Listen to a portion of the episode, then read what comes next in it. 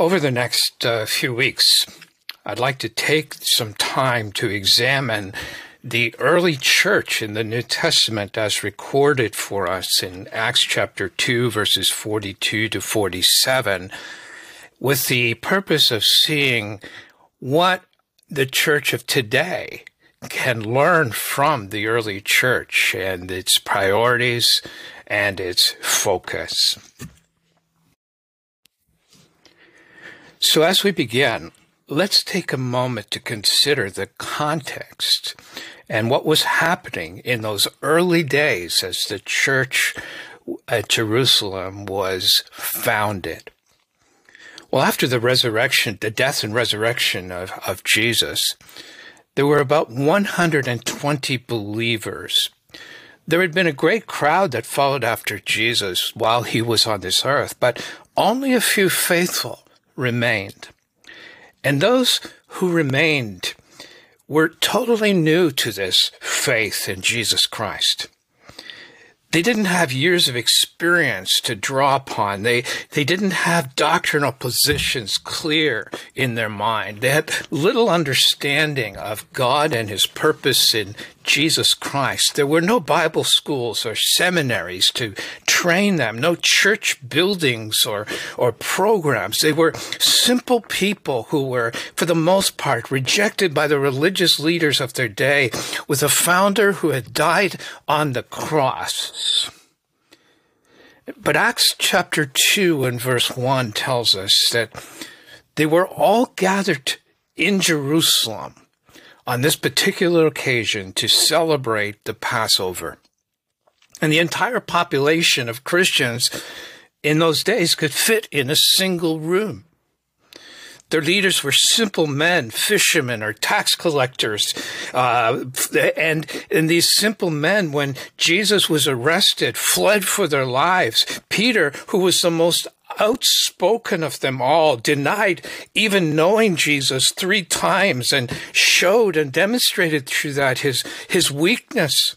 Thomas, another one of their leaders, couldn't believe that Jesus had been raised from the dead and demanded that in order to believe, he, he put his finger in his side.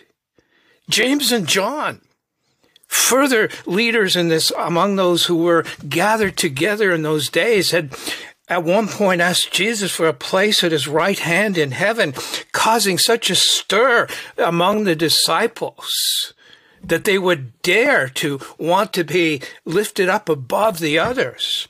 And, and, and each of these leaders were, were ordinary people who, who struggled with eh, what every other leader struggles with in our day.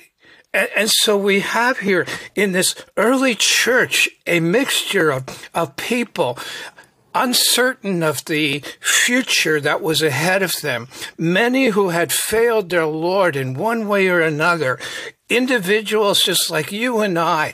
They were even the, among them, the, the most outspoken among them demonstrated their human nature and their weaknesses as believers in Jesus Christ. What's important for us to note, however, is that something happened in that early church that transformed these ordinary people. And the Spirit of God fell and began to move in a powerful way it was not something they had planned. This was a work of God that took them by total surprise. They didn't have any strategy to make it happen. And in fact, they were more surprised than anyone when this incredible revival began to take place.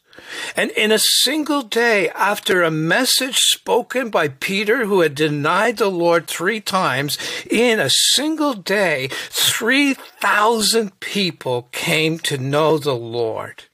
And many among those were likely those who had called for the crucifixion of the Lord, and they were now confessing him as their Savior. And in the months that followed, men like Peter, like Paul would, would come to the faith in Jesus Christ, and men and women began to risk their lives to know this Jesus who had died on the cross. And the hunger for fellowship was so intense that believers began to meet every single day in the temple and in the homes of other believers. And the compassion for the poor among them began to grow so great that they, they were willing to sell their possessions and give it away so that others could have, that those who were needy would, would receive what they needed to, to live a, a quality life. And there was a sense of brokenness and, and love. They were willing to give everything to care for one another. Incredible things were happening. Believers began to become motivated to pray. Power was being released from heaven as a result, and unbelievers began to take notice. They were filled with awe at what they saw. They were so struck by the sincerity and devotion of these believers that every day among the unbelievers, there were those who were coming to faith in Jesus Christ. What was the source of this? How did this church of 120 weak, uncertain believers develop into this powerhouse of thousands. The Spirit of God, the Spirit of God was moving among them. What we see in Acts chapter 2 is a work of God's Spirit this revival and transformation did not come about as a result of human planning or effort. This revival came about because it was the desire of God's Spirit to work. And the Spirit of God found a people open to see him work. No preconceived ideas, no theology to hinder God, no traditions to blind them. And God's Spirit began to move in power among them because it was His heart to do so. Now, let me read for you a passage that uh, that comes from Oswald Smith's book, The Enduement of Power. And this is what Oswald Smith says as he speaks about the work of the Holy Spirit and his desire to work in our midst. This is Oswald Smith.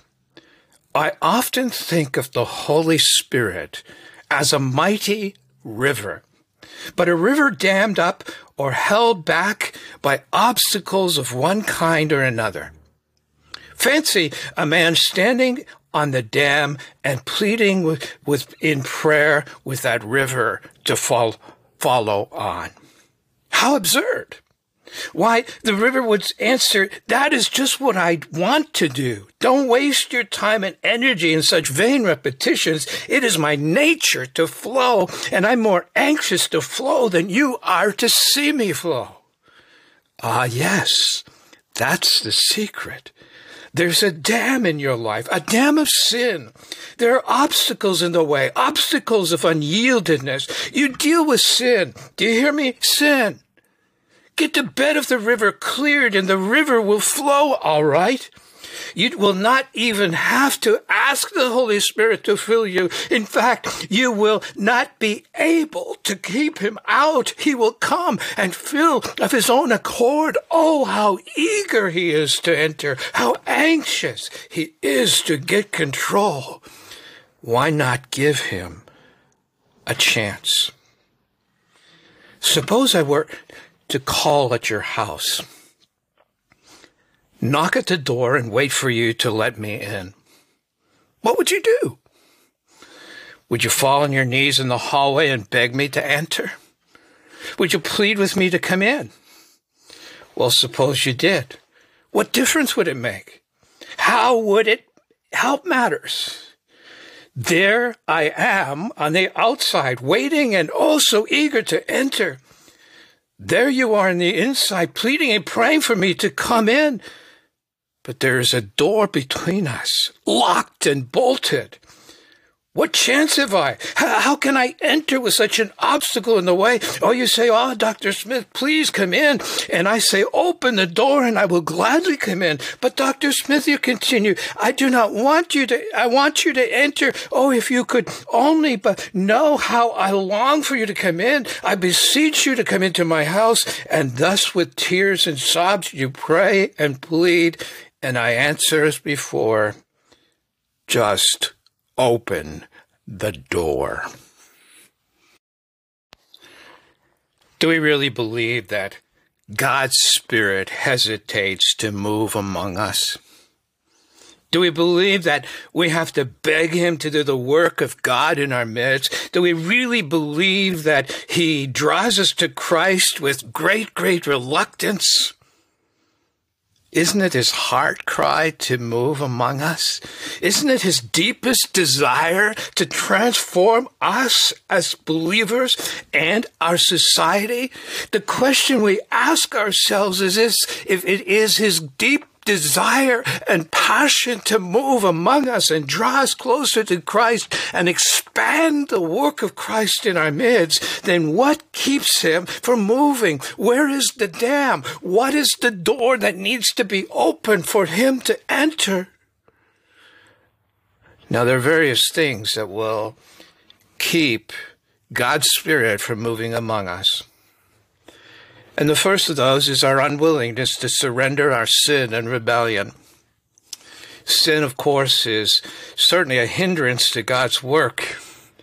But there's something greater than sin that is a hindrance to the work of God, and that is our unwillingness to surrender it and our desire to hold on to it. You see, we have hearts that are still unwilling to surrender our sin, our rebellion. And God is calling us to die to sin to rebellion, to anything that would keep him from moving among us. And when we surrender that passion for sin in our lives, he breaks down the dam. When we give him control, when we say, Lord, break that dam down, he so willingly does so and flows through like a river, cleansing our lives and renewing and restoring us. And the second great obstacle to the work of God's Spirit in our midst is our unwillingness to open the door. We cry for his help, but secretly are afraid to, to open the door. There's something reassuring about that door. It, it, it keeps a distance between us and God, and, and, and we long for him, but not enough to open the door because opening the door means the surrender of ourselves and of our lives. And it means that he has control. And, so we keep that door closed and bolted, even though our desire is to know him. We're not sure that we want to know him that well.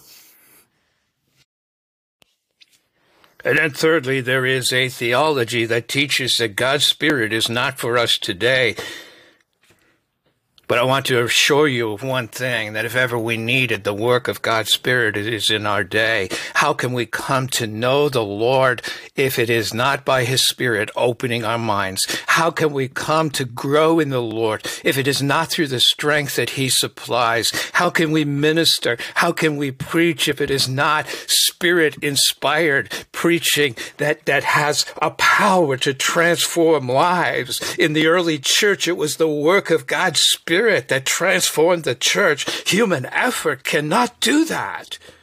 And so it is sometimes our theology that says we no longer need the Spirit of God. We can do this work on our own by our human efforts and our, and our techniques and our programs and our agendas, and we can make it happen on our own. And all the while, the Spirit of God is outside that door crying to come in, but we refuse to let Him in. He who is the very power to change the very source of our growth, the very source of our spiritual life, is bolted outside. And so it is the heart cry of, of the true believer to open the door so that the Spirit of Christ can come and transform our lives and shape us into the image of Christ and lead us on into victory. The question I ask myself is this Do I really believe that I can change this society myself? Do I really believe that my education is sufficient to expand the kingdom of God and that all we need is good teaching and, and, and everything will be fine? Will I trust my wisdom more than the leading of God's Spirit? Will Will I place my confidence in in in, in my teaching and not in the Spirit of truth? Can I save a soul by my own effort? Can I change the heart, the human heart that, that God says is like the spots on a leopard that cannot change?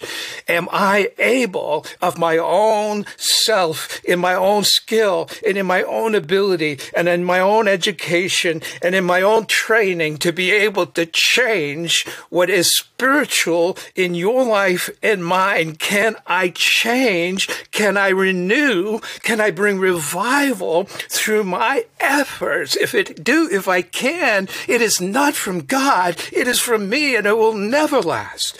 Only what the Spirit of God does will last.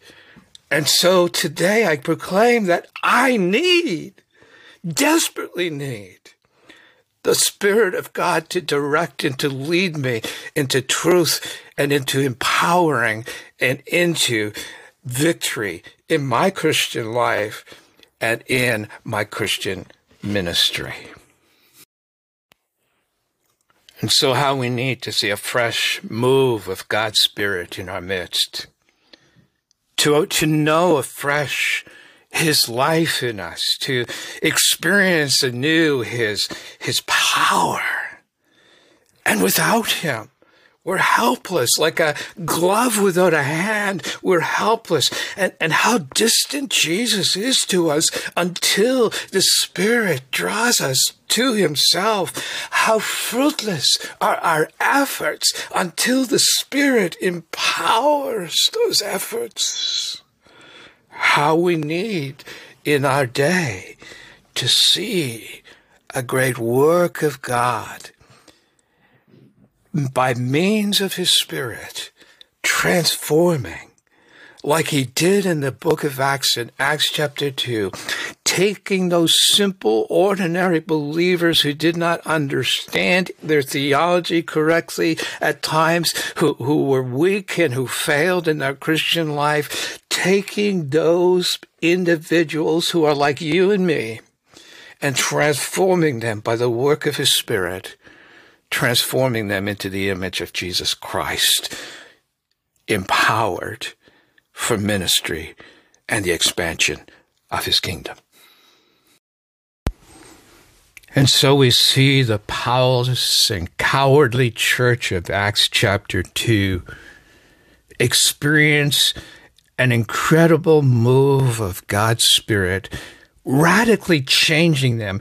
They experienced new life and vitality. They, they experienced a depth of intimacy with each other and, and with God formerly unknown. They, they experienced a, a new power and a new love. And this is what we need today. And this is not possible without the work of God's Spirit among us.